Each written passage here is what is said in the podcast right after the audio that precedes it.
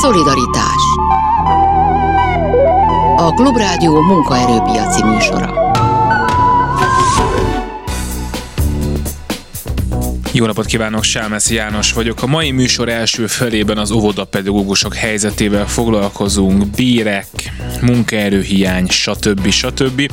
Aztán az egészségügyi dolgozókra váltunk, a műsor második felében pedig a munkanélküli segélyről lesz szó, most ez egy nagyon leegyszerűsített és rossz kifejezés is. Abból indulunk ki, hogy van egy népszavazási elképzelés, ami meghosszabbítaná ennek időtartamát, de hogy minek pontosan és mennyi az annyi, amit egy munkáját elveszített ember ma kap, és azt meddig kapja, azt mind megbeszéljük, illetve azt is, hogy hogyan van ez más országokban, már is kezdünk.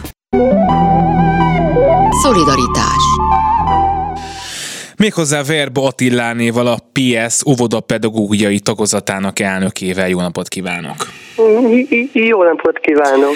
És azért jutott eszembe, hogy jó volna, hogyha beszélgetnénk, mert a múlt heti adásunkban a Bölcsődei Dolgozók Demokratikus Szakszervezetének elnökével beszélgettünk, aki mondott egy fél mondatot arról, hogy vannak olyan intézmények, ahol az óvodák és a bölcsődék egybe vannak, és hogy az okozott némi feszültséget, hogy gyakran fordul elő, hogy a bölcsődei dolgozók már jobban keresnek, mint az óvodákban dolgozók.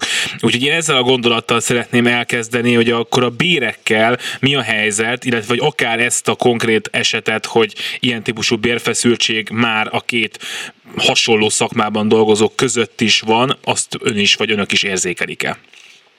Így, így van. Igen, ez sajnos tényleg igaz az, az óvodai ö, dajkák esetében, hogy sokan hagynak ott bennünket, mert hogyha átmennek a bölcsödébe, akkor ott 20%-kal magasabb fizetéssel találkoznak, tehát akkor nem, nem, nem szokták kérdezni, hogy mit, mit tegyenek, még akkor is, hogyha a szívük ö, oda vonza őket, de akkor is a magasabb bérért ö, azt, a, azt az intézményt fogják választani. Ez miért alakult így ez a bérkülönbség? Hát ez azért alakult úgy, mert, mert ugye tudjuk, hogy a bölcsödék a szociális ágazathoz tartoznak, és a, a szociális ágazatban már, már többször emeltek bért, valóban bért, és így ők most 20%-kal úgymond többet kapnak, tehát a nevelést, oktatást közvetlenül segítők, és most is 2022-ben szintén 20%, 20%-kal fognak valóban bért, bért kapni. Ez az átjárás a két szakma között, ez most ez egy ilyen furán hangzó kérdés, de mennyire egészséges, vagy mennyire működik? Mert azért laikusként az ember azt gondolja, hogy két-három éves gyerekekkel foglalkozni az más, mint 5-6 éves mondjuk iskolába készülő gyerekekkel, tehát hogy az egy másik szakma mégiscsak, annak ellenére, hogy az ember mondjuk hogy sokszor azt gondolná, hogy végül is ők ugyanazt csinálják, de azért nem ugyanazt csinálják, ugye? Így, így van, tehát itt, itt én nem is feltétlenül az óvodapedagógusokról beszéltem, és nem, nem rájuk gondolok, hanem a, hanem a, a munkánkat, a hivatásunkat segítőkről, tehát, tehát, a, tehát a dajkákról, uh-huh. akik, hogyha átmennek a, a bölcsödei szférába, te, ahol, ami ugye az a, a szociális szférához tartozik, ott, ott gyakorlatilag szinte ugyan ezt csinálják. Tehát ott, ott nincsen ö, ö, sok különbség. Ez igaz lehet egyébként, bocsánat, egy, ez igaz Igen? lehet egyébként egy, egy, nem tudom, valakire, aki, aki portásként dolgozik, vagy konyhás néniként, vagy, vagy, vagy hasonló más, tehát nem gyerekekkel való közvetlen foglalkozást végez, hogy jobb neki egy bölcsödében, mint egy óvodában? Hát én azt, azt gondolom, hogy a bér, bér, bér miatt feltétlenül. Jó, egy kicsit beszéljük meg azt, hogy kik és nagyjából milyen bérekért dolgoznak az óvodában. Ugye először akkor tisztázzuk ezt az itt felmerülő különbséget, hogy óvodapedagógusok és dajkák között mi a különbség, nyilván végzettségbeli van, de mi az, amit ők mondjuk különbözően csinálnak, akkor kezdjük itt. Hát mindenféleképpen az, az óvoda pedagógusi munka, az ugye egy, egy, egy pedagógusi, pedagógusi munka, tehát diplomához kötött. Mindenféleképpen, és ott kezdődik, hogy egy kezdő gyakornok pedagógus, aki megkezdi a munkáját az óvodában, az a nem kap annyit, hogy a garantált bér minimumot elérje, azaz, hogyha ő majd, mint pedagógus ott megkezdi a munkáját, akkor ki kell egészíteni az ő bérét, hogy a garantált bér, bér minimumot eléri, ami most, ugye, ha jól tudom, akkor 216, bruttóban 216 ezer forint. Erre jön még a a nevelést, oktatást közvetlenül segítőknek az a 10%-os bér, bérkiegészítése, amit pont, pontosan azért kapnak, mert ők közvetlenül a, közvetlenül a mi munkánkat segítik. Úgyhogy tehát ez a kezdő, ez azért valljuk be őszintén, ez nem egy csábító dolog. Tehát ugye vannak el, elhivatottak, akik igenis ezt a pályát szeretnék, ezt a hivatást csinálni, a, ha csak a pénzre gondolnak, akkor, akkor ez abszolút nem vonzó dolog. Még egy kicsit akkor a béreknél maradva, hogyan fog ez változni a következő évben? Ugye itt rengeteg különböző szférát érintő béremelésről tudtunk az elmúlt időszakban beszámolni. Ugye említette azt, hogy sokaknak a fizetése a garantált bérminimumhoz kötődik, mert hogy alacsonyabb lenne annál, de nem lehet, tehát meg kell emelni. És ugye a garantált bérminimum az 20% körül fog emelkedni, tehát hogy itt akkor valamennyire azért a béremelés az, az érinteni fogja az óvoda pedagógusokat is, de mennyire? Hát nem, nem jó irányban sajnos, mint ahogy tudjuk, ami persze jó, hogy megemelkedik a minimálbér, megemelkedik a garantált bér minimum, és még erre jön aztán rá a, a plusz 10 százalék a, a segítőknek, tehát a nevelést, oktatást közvetlenül segítőknek. Az, az óvodapedagógusoknak, mint ahogy hallottuk, és a magyar közlönyben meg is jelent, a szakmai ágazati bérpótlékát emeli meg a kormányzat 10%-kal. Eddig volt 10% amit bő egy éve kaptunk, tehát 2020 nyarától kapjuk azt a plusz 10%-ot, de ez egy pótlék. És most ezt emelték föl 10%-kal, tehát ez a pótlék 20% lesz, tehát mondom, nem a bérünket emelték meg, hanem a pótlékunkat. És ugye a pótlékról azt lehet tudni, hogy, hogy bár, bármikor egy tolvonással elvehető, visszahívható és nem, nem épül be az alapilletménybe. Csak hogy egy kicsit pontosan lássák a hallgatóink is, körülbelül mennyit keres most egy diplomás, értelemszerűen diplomás mondjuk négy-öt éve a pályán lévő óvodapedagógus, és mennyit fog keresni jövőre? Hát úgy körülbelül mondjuk, hogy olyan bruttó 220, 230, 240, tehát attól függ, hogy melyik kategóriában van, de mondjuk, hogyha én a pedagógus egyet veszem, és akkor erre jön rá, akkor az a 20 százalék, tehát az alapilletményének a 20 százaléka, amit szakmai bérpotlékként fog kapni. De mindez bruttóban. Ugye említette azt, hogy nem vonzó ez a pálya, legalábbis a bérek miatt semmiképp sem. E, ez mennyire látszik abban, hogy kevesebb fiatal jön, mint mondjuk 5-10 éve vagy 20 éve? E, nagyon látszik? Tehát, hogy az egy Nagyon. folyamatos probléma?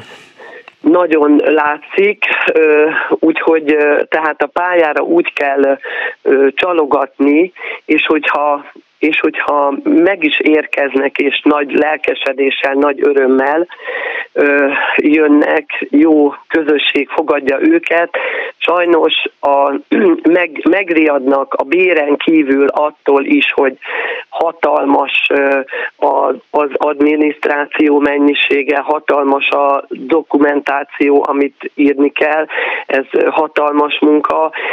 Meg, megriadnak attól a követelmény rendszertől, ami elé állítja a, ö, állítja a, ö, ez az életpálya modell, és a köz, köznevelési törvény, gondolok itt konkrétan a portfólió írásra, a minősítésekre, tehát ez is, ez is hatalmas, hatalmas munka.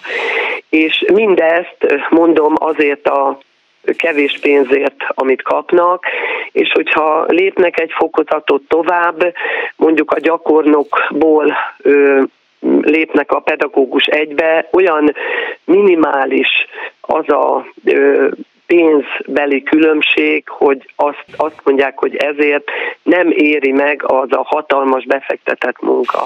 Hogyha mondjuk egy 22 éves óvodapedagógus elkezdi a szakmát, akkor meg tudná azt tippelni, hogy mekkora az esély arra, hogy mondjuk még 5-10 év múlva is a szakmában lesz?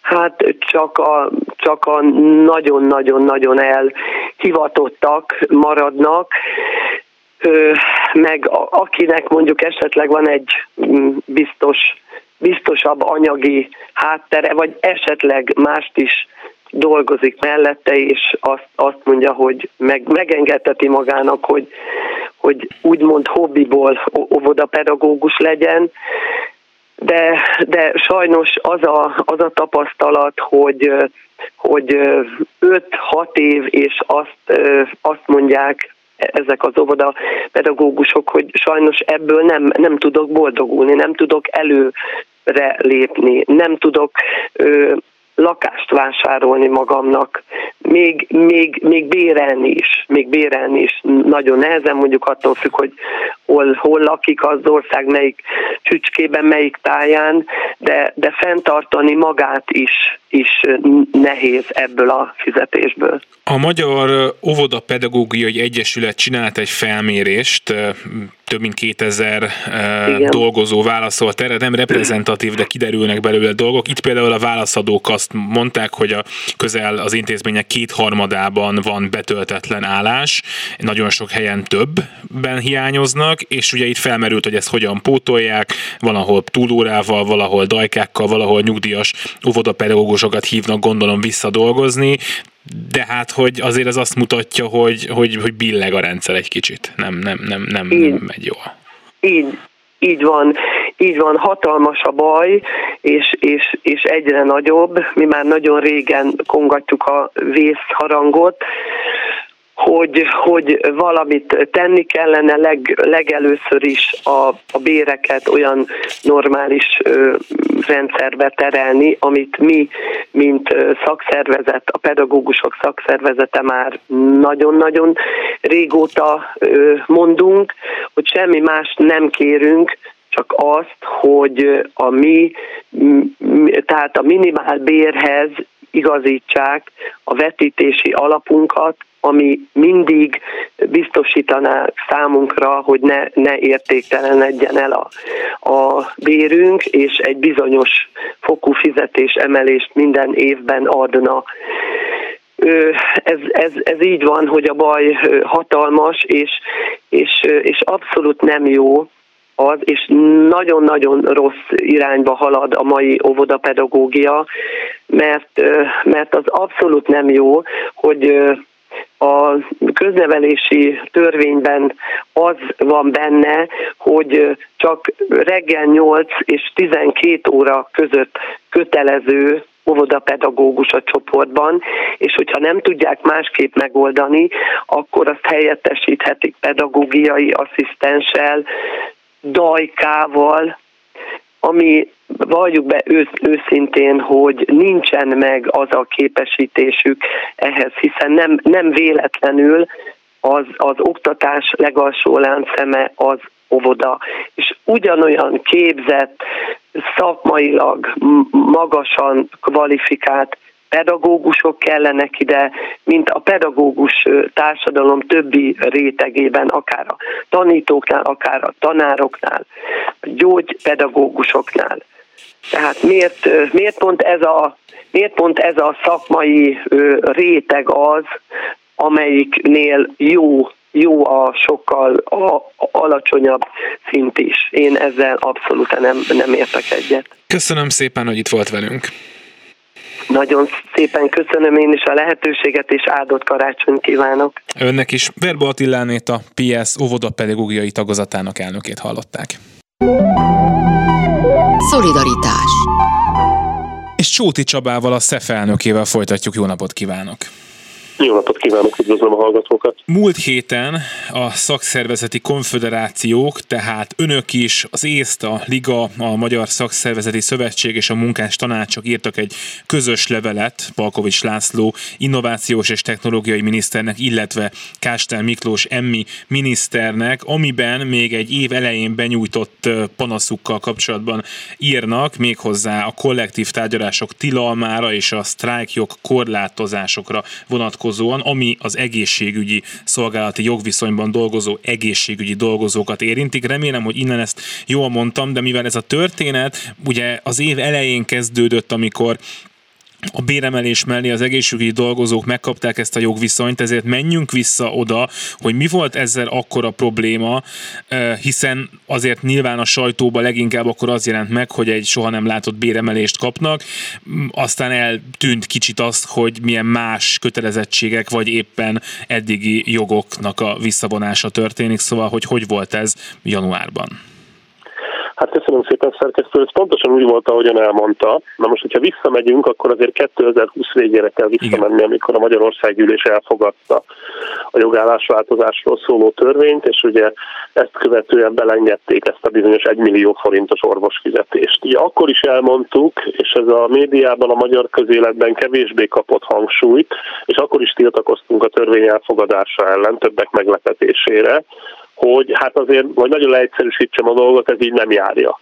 Megígért a kormány, meg is adta egyébként egy jelentős béremelést az egészségügyi ágazatban dolgozó orvosoknak. A többi egészségügyi ágazatban dolgozónak nem, és ezzel párhuzamosan bevezetett egy új jogállást, amely új jogállás, hogy, hogy érthetőbb legyen, korábban közalkalmazottak voltak az egészségügyi dolgozók, amely új jogállás kimondottan az egészségügyi szakmára van szatva, és van két nagyon fontos eleme. Az egyik az, hogy korlátozza, a mi álláspontunk szerint egyébként oly mértékig korlátozza, hogy gyakorlatilag megtiltja a sztrájkjog gyakorlását az egészségügyben dolgozók számára, a másik pedig, hogy taxatíve megtiltja a kollektív szerződéseknek a megkötését. És ugye hát ehelyett azzal volt, arról volt, azzal volt tele az ország, hogy hát ugye egymilliós fizetések vannak. Azóta azért sok minden történt, tehát az egészségügyi szakdolgozóknak például tüntetése volt a hősök terén, amit szintén támogattunk, pontosan a rendezetlen bérek miatt, de az az alapvető érdeksérelem, hogy itt elvettek jogokat az itt dolgozóktól, tehát az egészségügyi dolgozóknak korábban volt sztrájkjoga, korábban nagyon fontos volt, hogy létezett a kollektív szerződés megkötésének ez, az utóbbi utóbbit, ez utóbbit kicsit ebbe menjünk bele, hogy miért fontos az, hogy legyen kollektív szerződéshez való jog, ezt nagyon sokan szerintem nem tudják, mert nincs ilyen élményük, de miért hangsúlyozottan probléma ez? Hát hangsúlyozottan azért probléma, mert nincsen élményük, és erre mindjárt kitérek, de annyival hadd fejezzem be a gondolatot, hogy itt nem, arról, nem az a lényeges kérdés, hogy mi Palkovics miniszter úrnak, akihez úgymond a munkaügyi kérdések általában tartoznak, és ugye a, a Kásler miniszter úrnak, aki az egészségügyet felügyel, írtunk egy levelet. Itt az alapvető történet az, hogy mi egy beadványjal fordultunk az, en, az ENSZ egyik szakosított szervéhez, az ILO-hoz, Nemzetközi Munkaügyi Szervezethez, ahol kértük a munkaügyi szervezet szervezetet, hogy foglaljon állást azzal kapcsolatban, nagyon leegyszerűsítve, hogy kinek van igaza. Na most erre érkezett meg december másodikán az ILO-nak a válasza, ami gyakorlatilag a kormányt arra hívja fel, hogy egyeztessen velünk a szakszervezeti szövetségekkel, és vizsgálja felül a törvénynek ezeket a pontjait. Tehát én úgy gondolom, hogy ez egy jóval súlyosabb és jóval fajsúlyosabb kérdés, hiszen Magyarország ratifikálta azt, hogy az ILO-nak a egyes ajánlásait magára nézve kötelezőnek tekinti. Ez egy jóval fajsúlyosabb kezdeményezés és ügy, mint általában véve az, hogy öten, úgymond az öt szövetség összekapaszkodik és kezdeményezéssel él, hiszen itt egy nemzetközi szervezet hívja fel erre a kormányt egyébként. Csak mi azért tettünk egy kezdő lépést, mert hát nem kaptunk másnap vagy harmadnap a kormánytól ajánlatot a tárgyalásra. De hogy válaszoljak a kérdésére, a kollektív szerződésekkel pontosan az a, az a probléma, amit ön mondott, hogy sokak számára nem életszerű. Én ezt úgy szoktam érzékeltetni, hogy aki dolgozik, az az élete egyharmadát a munkahelyén tölti el, jó esetben, rosszabb esetben ennél sokkal többet, mert ugye ez a bizonyos 8 óra munka, 8 óra pihenés, 8 óra szórakozás, amin szoktunk mosolyogni, de mégiscsak így telik el az életünk, és ez a bizonyos 8 óra, ez az élet egyharmadát jelenti. Na most, hogyha a munkahelyen lévő ügyeinkbe, már nem abba, hogy mit kell dolgozni, hanem abba, hogy hogyan nem szólunk bele, tehát milyen a munkabiztonságunk, milyen az előmeneteli rendszerünk adott esetben, hogyan biztosítják az iparban lévőknél, de egyébként az egészségügyben is a műszakváltásokat, akkor ez egy diktatórikus munkahelyé válik, ahol az adott főnök jó indulatától függ, hogy milyenek a körülmények. Én azt gondolom, meg hát szakszervezetek általában úgy gondolják, hogy ez nem jó és nem helyén való, és ezért jött létre a kollektív szerződések intézménye, hogy ott a közösség érdekében esetében a közösséget képviselő szakszervezet megállapodik ilyen kérdésekből. Vagyis lefordítva az egészségügyi területre vonatkozóan azt, hogy az egészségügyi területen dolgozó kollégáknak a jövőben milyen lesz a munkabiztonsága, milyen lesz a munkaidőbeosztása, milyen mondjuk a béren kívüli juttatása, milyen adott esetben a jutalmazása, hogyan alakul az alapbére, emelnek-e bért, nem emelnek bért, ezt ezek után nem lehet kollektív szerződésben szabályozni. Hanem egyébként fogjuk, gondolom, majd erről tárgyalni, de most azt kérem, hogy maradjon a vonalban, lesz egy hírek, és aztán folytatjuk még ezt a témát majd Csóti Csabával, a SZEF elnökével, egy kis türelmet kérek öntől. Köszönöm. Szolidaritás Csóti Csabával, a SZEF elnökével folytatjuk. Azt beszéltük meg, hogy miért problémás, hogy nem tudnak az egészségügyi dolgozó kollektív szerződéseket kötni, de ez a nemzetközi munkaügyi szervezet, akikhez még évelején fordultak emiatt panasszal, ők pontosan kicsodák, és mit mondtak az önök panaszára?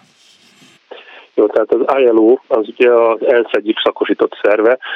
Én ahhoz szoktam hasonlítani, ha kérdezi valaki, azt ennyire nem ismeri, mint a WHO, arról mostanában azért elég jól tudják az emberek, hogy micsoda, vagy a UNICEF, ez a gyermekvédelmi.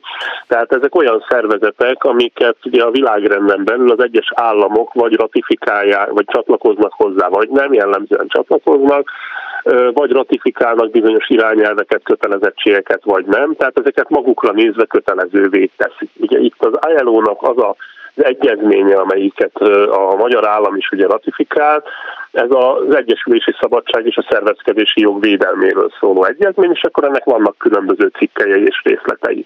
Most a ratifikáció az ugye azt jelenti, hogy elfogadjuk a játékszabályokat. Ez pontosan olyan egyébként, ugye előttem a, a az óvópedagógusokat képviselő kolléganő beszélt, mint mondjuk az óvodai játszótéren, hogyha az óvodában a játékban részt akarok venni, akkor elfogadom azt a játékszabályt, ami ugye valamilyen egyeztetés alapján kialakult. Hát gyerekek esetében ez nem mindig feltétlenül békés, a nagy politikában és a világpolitikában sem feltétlenül az, de alapjában véve konszenzusos megoldás. Ha pedig elfogadtam ugye ezeket a játékszabályokat, akkor az ott lévő szabályok keretei között alkotok adott esetben törvényt. Itt most ugye az ILO-nak a döntése ennek kapcsán egy meglehetősen erőteljes döntés. Elég ritka az, hogy, hogy egy euróatlanti ország esetében ennyire határozott álláspontot képviseljen. Ugye egyértelmű az ILO-nak az értékeléséből az, hogy a sztrájkjognak, hiszen ez egy olyan folyamat, ahol a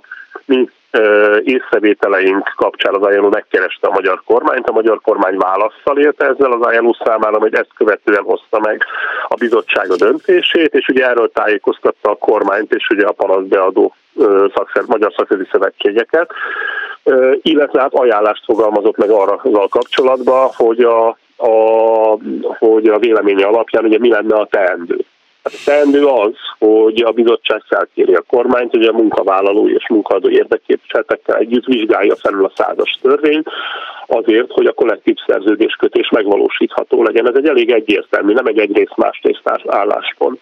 Ugyanilyen módon ugye kéri a felülvizsgálatot annak érdekében, hogy ugye a sztrájk kérdése tisztázásra kerüljön, de van a megállapításai között egy olyan észrevétel, amit én elég erőteljesnek tartok, hogy nem, hogy a bizottság megállapítja, hogy a kormány nem adott választ egyébként arra a felvetésre, hogy előzetesen a törvény elfogadása előtt miért nem történt meg a szakszervezetekkel az egyeztetése ennek a törvény tartalmára, hiszen semmilyen egyeztetés nem volt ezzel kapcsolatban, ugyanis ezt is tartalmazza ez a nemzetközi egyezmény, amelyet Magyarország 1948-ban vagy 49-ben egyébként már ratifikált, tehát ez nem egy most keletkezett szabály, amely keretek között játszani kellene.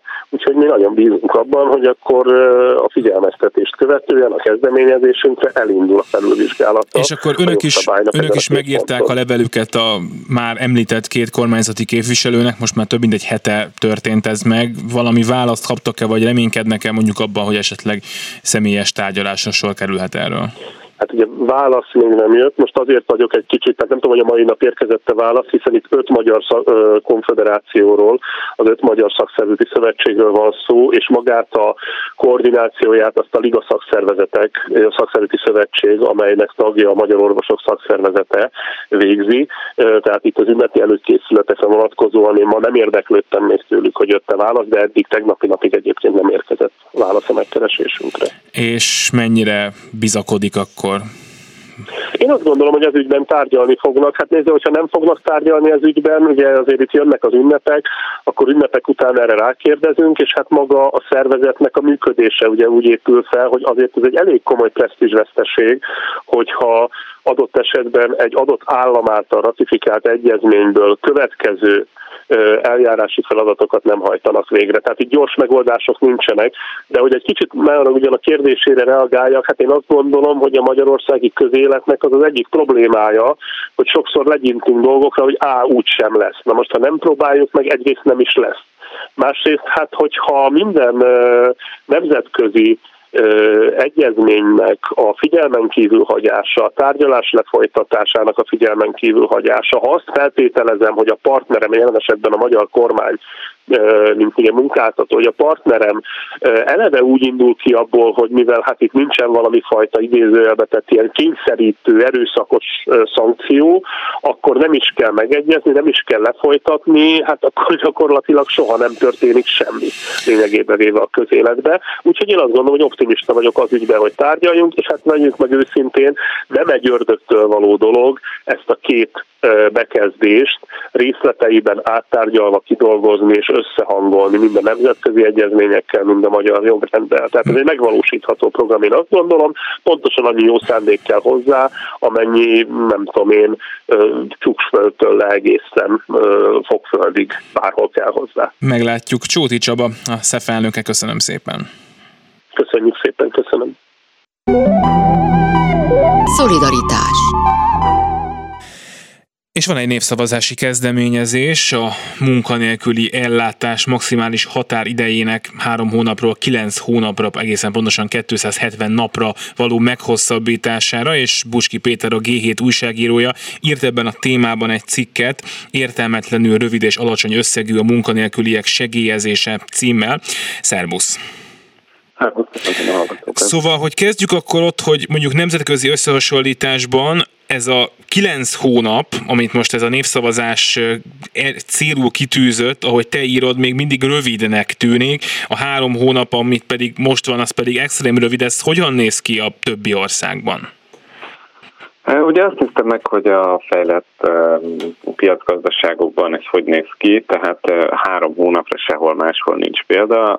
Lettországban van négy hónapos, többi más, vannak közép-európai országok, amely Csehország, ahol 5 hónapos, és máshol azért 6 hónapnál kezdődik. Tehát az Egyesült Államoknál, aminél hát liberálisabb és nem éppen a munkavállalói jogikat előtérbe helyező országot ugye keresve ez is nehéz lenne találni 6 hónap. Ennek nagyon egyszerű az oka, hogy ez a gazdaságnak az érdeke, hogy legalább ez a 6 hónap legyen. Egyébként az ILO-nak a nemzetközi munkavállalói jogokat képviselő szervezetnek is az a, a hivatalos véleménye, aminek egyébként Magyarország tagja, hogy ennek hat hónapnak kell lennie.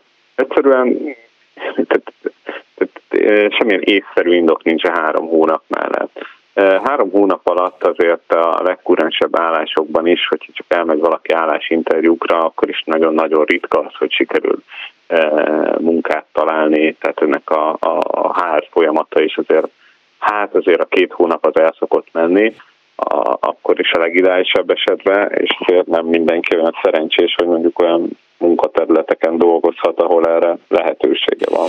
Nézzük meg Úgy, akkor a, az időpont után az összeget, mert hogy amennyire látom itt az első három hónap, vagy az első két hónap, az még nem tűnik annyira rossznak a különböző más országokkal való összehasonlításban sem, aztán történik a borzalom, de jól látom ezt. Hát igazság szerint az összege, ugye a nemzetközi összehasonlítás az átlagbér 67%-ára vonatkozik, ami ugye eléggé eltérő minden országban, hogy mondjuk az átlagtól mennyire télen mondjuk a mediánbér, tehát az, hogy az emberek többsége mennyire keres többet, kevesebbet, sajnos ez csak ezt az egy adatot számolja ki az OECD. Tehát abban az látszik, hogy a 67%-ot lehet kapni. Egyébként ez valóban nem, tűnt, nem a legrosszabbak között van, hanem mondjuk így az átlagtól egy kicsit rosszabb csak, de ugye az a probléma, hogy három után, hónap után nincs semmi gyakorlatilag, hiszen az önkormányzatoktól igényelhető 22 ezer forintos szociális juttatás van, ami annyira extrém alacsony, hogy ismét csak az Egyesült Államokban van esetleg ehhez mérthető, illetve Törökországban fél év után nem jár már juttatás. Azért azt is érdemes kiemelni, hogy mind az Egyesült Államok, Törökországban is azért vannak ilyen helyi, meg egyéb juttatások, amik Magyarországon az önkormányzatoknak sem igazán vannak forrásai. Tehát itt tényleg Magyarországon az útszélén hagyják az embereket, hogyha valaki nem talál munkát és nem szeretnek közmunkás lenni, vagy egyébként nincs lehetősége közmunkásnak, hanem olyan területen dolgozik. És akkor van még itt egy dolog, amit ugye politikusok is szoktak gyakran hangoztatni a munkanélküli ellátás, a segélyezéssel szemben általában, hogy ez egyfajta ilyen lustaságra készteti az embereket, tehát hogyha én elveszítem a munkámat, akkor ha ez ehelyett is kapok rendes összeget, akkor nem is akarok majd újra dolgozni.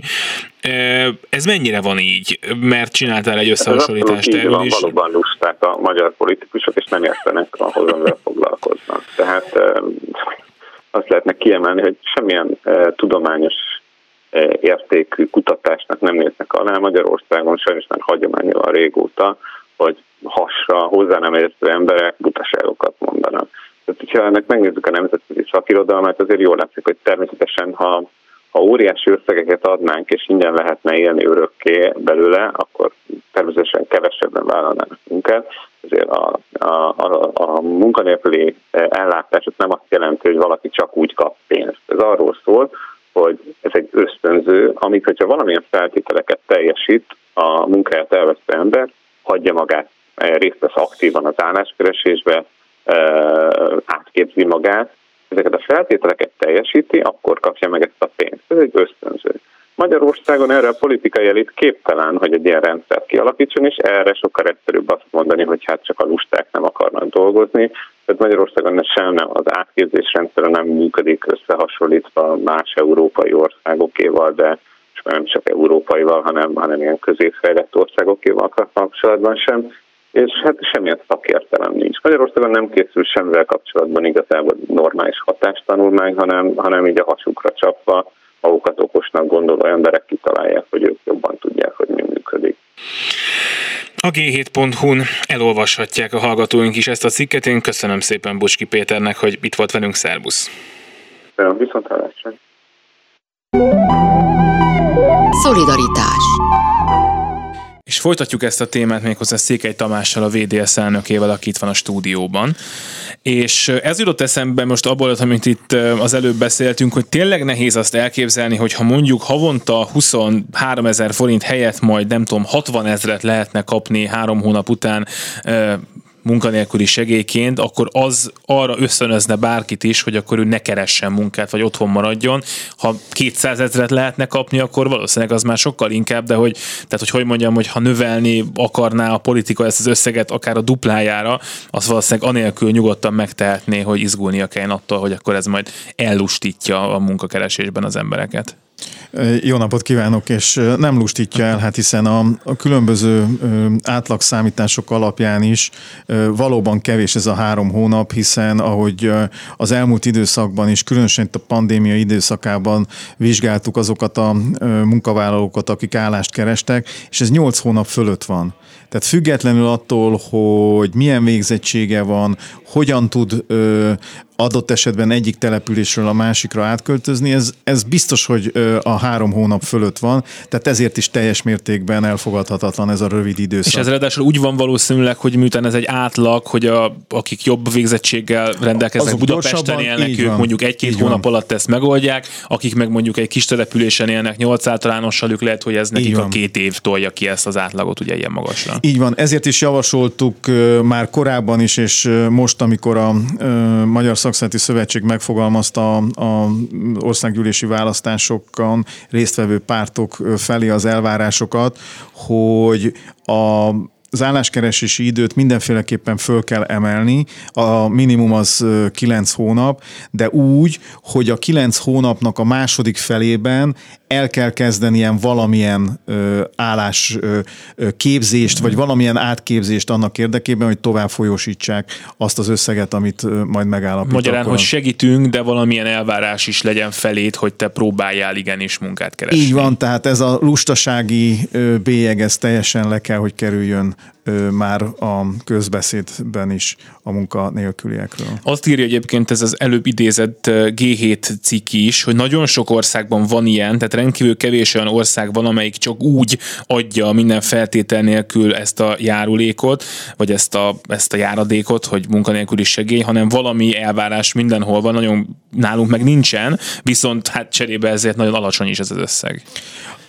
Nem csak azért alacsony ez az összeg, hanem hogyha megnézzük, hogy mennyi a befizetés az aktív munkavállalók részéről ebbe az alapba, ami megszűnt és a nagy költségvetésbe megy, ez egyszerűen a jelenlegi költségvetés elnyeli azt a plusz befizetést, amiből igazából véve finanszírozni lehet, akár még mást is annak érdekében, hogy képzettebb munkaerő legyen, így kevesebb a munkanélküli, vagy a elállást elveszítő veszélye. De mondjuk akkor jó lenne, ugye léteznek olyanok, hogy munkanélküli biztosítás, nyilván ezt azok tudják kifizetni, akiknek a bérük, amikor tudnak dolgozni, elég magas, és ez arra szolgál, hogyha elveszítik a munkájukat, akkor kapjanak havonta egy összeget, hogy ezt az állam megcsinálhatná maga is, gondolom, tehát hogy lehetne az, hogy ez akkor a költségvetésben nem folyik be, hanem megy külön, és akkor amikor valaki elveszíti a munkáját, akkor ebből mondjuk egy nagyobb összeget Ez korábban kapni. ez így Igen. működött, ebből finanszírozták később a bérgarancia alapot, és számos olyan ö, munkanélkülieket célzó ö, pályázatok útján ö, biztosítható ö, képzéseket és egyéb programokat, amivel lehet csökkenteni a munkanélküliséget. Azt nézzük meg, hogyha most Magyarországon valaki elveszíti a munkáját, ugye azért itt a pandémia leginkább, leginkább első hullámában mondták azt, hogy hát sorok vannak a hivatalban, akik akik meg nyilván nincsenek ahhoz hozzászokva, hála Istennek tegyük hozzá, hogy nagyon sokan mennek álláskeresési járadékért folyamodni, tehát hogy nem is bírták, és hogy tényleg voltak, akik ezt hónapokig meg sem kapták, mert hogy lassan ment az ügyintézés, de hogy mondjuk békeidőben ez azért gondolom, hogy könnyebben megoldható. Mi történik azzal? Elveszítem a munkámat, nem találok újat, bemegyek egy ilyen hivatalba valamikor, utána megfogja valaki a kezemet bárhol, hogy na akkor gyere most ülj le ide, mi a végzettséged, megnézzük, hogy mit tudunk neked segíteni?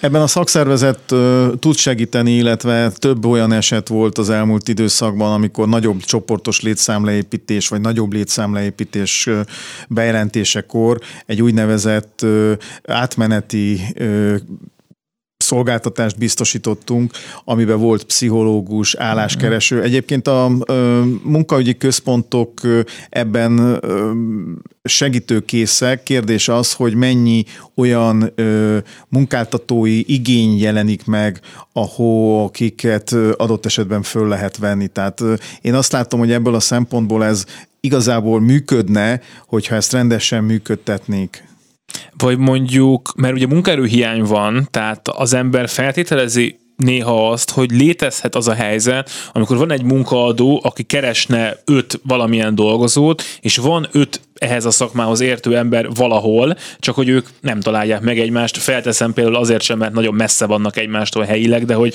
ebben is lehetne, gondolom én, hogy, hogy segíteni mind a két felet. Ebben vannak jó példák, hogyha ö, azt nézzük, bizonyos ágazatok mondjuk, ahol ott ö, adott területen együtt ö, gondolkodnak, vagy ö, közös ö, kommunikációban ö, segítik egymást a cégek HR vezetői, akkor ez megoldható, és vannak ebben egyébként pozitív tapasztalatok is.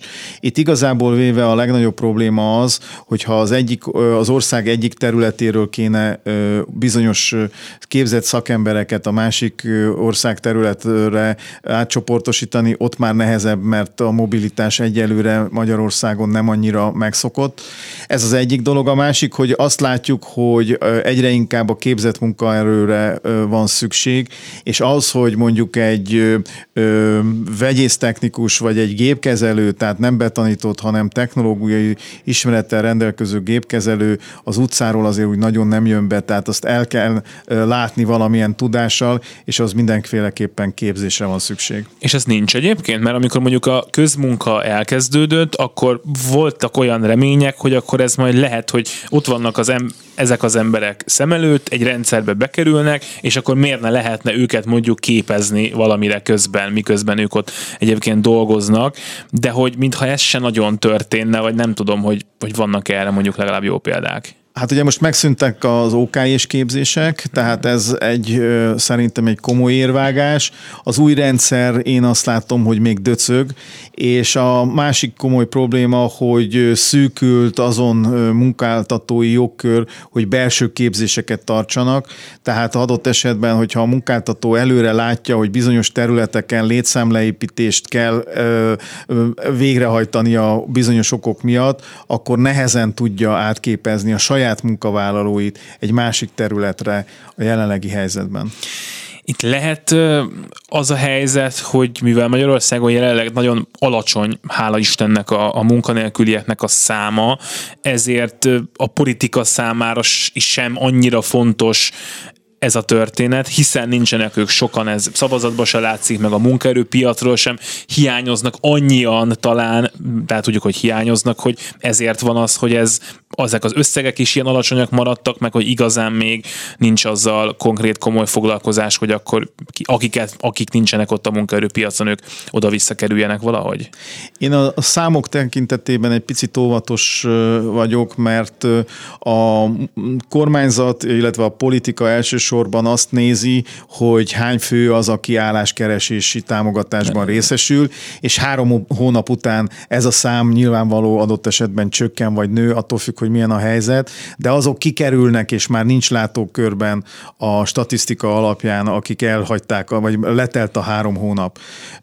Az is látszik egyébként, hogy a statisztika a munkanélküliek tekintetében nem kerek, ezért inkább érdemes a foglalkoztatási szolgálatnak az adatait nézni, ott mindig egy picit magasabb, és talán ez a valósabb, mert abban benne van az is, hogy aki még állást keres pluszba, és ebből a szempontból én azt gondolom, hogy azért annyira nem alacsony a munkanélküli ráta, mint amennyire a statisztikai adat ezt sugalja.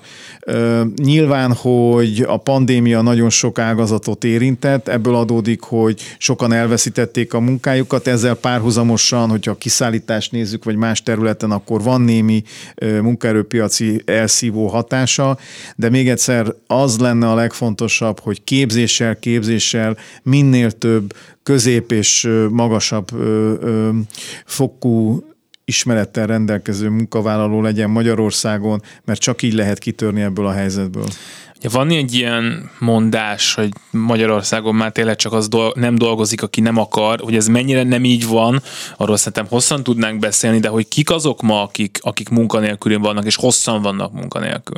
Hát elsősorban az elmaradott térségben, ahol nincsen igazából véve mondjuk egy 80 kilométeres körzetben ö, hosszabb távon ö, elérhető munkahely, ez egyébként a kis ö, településeken jól látható, hiszen az utóbbi időben sokat foglalkozott vele több ö, újságíró, hogy elhalnak kis települések, nincsenek gyerekek, nincsenek fiatalok adott falvakban. Ez jól tükrözi azt, hogy azokon a területeken, ahol kifejezetten alkalmi munkából, vagy, ne, vagy idény munkából, mezőgazdasági munkából lehet megélni, ott komoly probléma van. Az ipar területén is látszik az, hogy az autóipar viszi elsősorban Magyarországot előre gazdaságilag, de ha megtorpanás van, akkor viszont ott a munkanélküligek száma is egy bázist jelenthet, ezért kellene sokkal, szét, sokkal jobban szétteríteni az egyes ágazatoknak a támogatását annak érdekében, hogyha az ipart, illetve a magyar gazdaságot nézzük, akkor minél több helyre lehessen szakképzett munkahelyet felvenni. Nézzük meg a népszavazást, amire most egy aláírás gyűjtés folyamatában van éppen. Ebben a szakszervezetek nem akartak részt venni, vagy önök, most ezt akkor nyilván akkor legyen az, hogy a Magyar Szakszervezeti Szövetség, melynek ön alelnöke ebben nem tud, nem akar, vagy még nem tudjuk, hogy részt vesz-e? Döntés előkészítés alatt van a kérdés. Én személy szerint támogatnám, hogy a népszavazásnak a kilenc hónapos kérdését szakszervezeti oldalról mindenféleképpen meg kell támogatni. Mások mások nem ebben gondolkodnak, de én azt gondolom, hogy szakszervezeti szempontból ez egy nagyon fontos kérdés, és ebben erre a kérdésnek a mellé kell állni. De az egy nehézség ebben, hogy ugye van itt egy Fudan Egyetemmel kapcsolatos másik népszavazási kérdés, és nyilván az ellenzéki pártok közösen a két kérdéshez gyűjtenek aláírásokat, de a szakszervezetek meg talán érthető módon valószínűleg csak a őket érintő, munkaerőpiacot érintő kérdésbe tudnak beszállni. Én azt gondolom, hogy országos szinten a, a munkavállalókat érintő kérdésben aktívabban tudunk részt venni. A Funán Egyetem a kérdése az a Budapesttől 80 kilométeres körzeten kívülieknél sokkal nehezebb az aláírásgyűjtési akcióban részt venni. Köszönöm szépen. Székely Tamás, a VDS elnöke volt itt velünk az elmúlt bő 10 percben. A műsort Gerendai Bals Ágnes szerkesztette, Szabó Csilla kezelte a telefont, Budai Márton volt a technikus, maradjanak a Klubrádióval. Selmesz Jánost hallották, minden jót kívánok! Szolidaritás A Klubrádió munkaerőpiaci műsorát hallották. Az előbb elhangzott műsorunk már podcastként is elérhető az interneten. Keresse és kövesse a Klubrádió archívumában, a Spotify-on, az Apple vagy a Google Podcast rendszerében. Klubrádió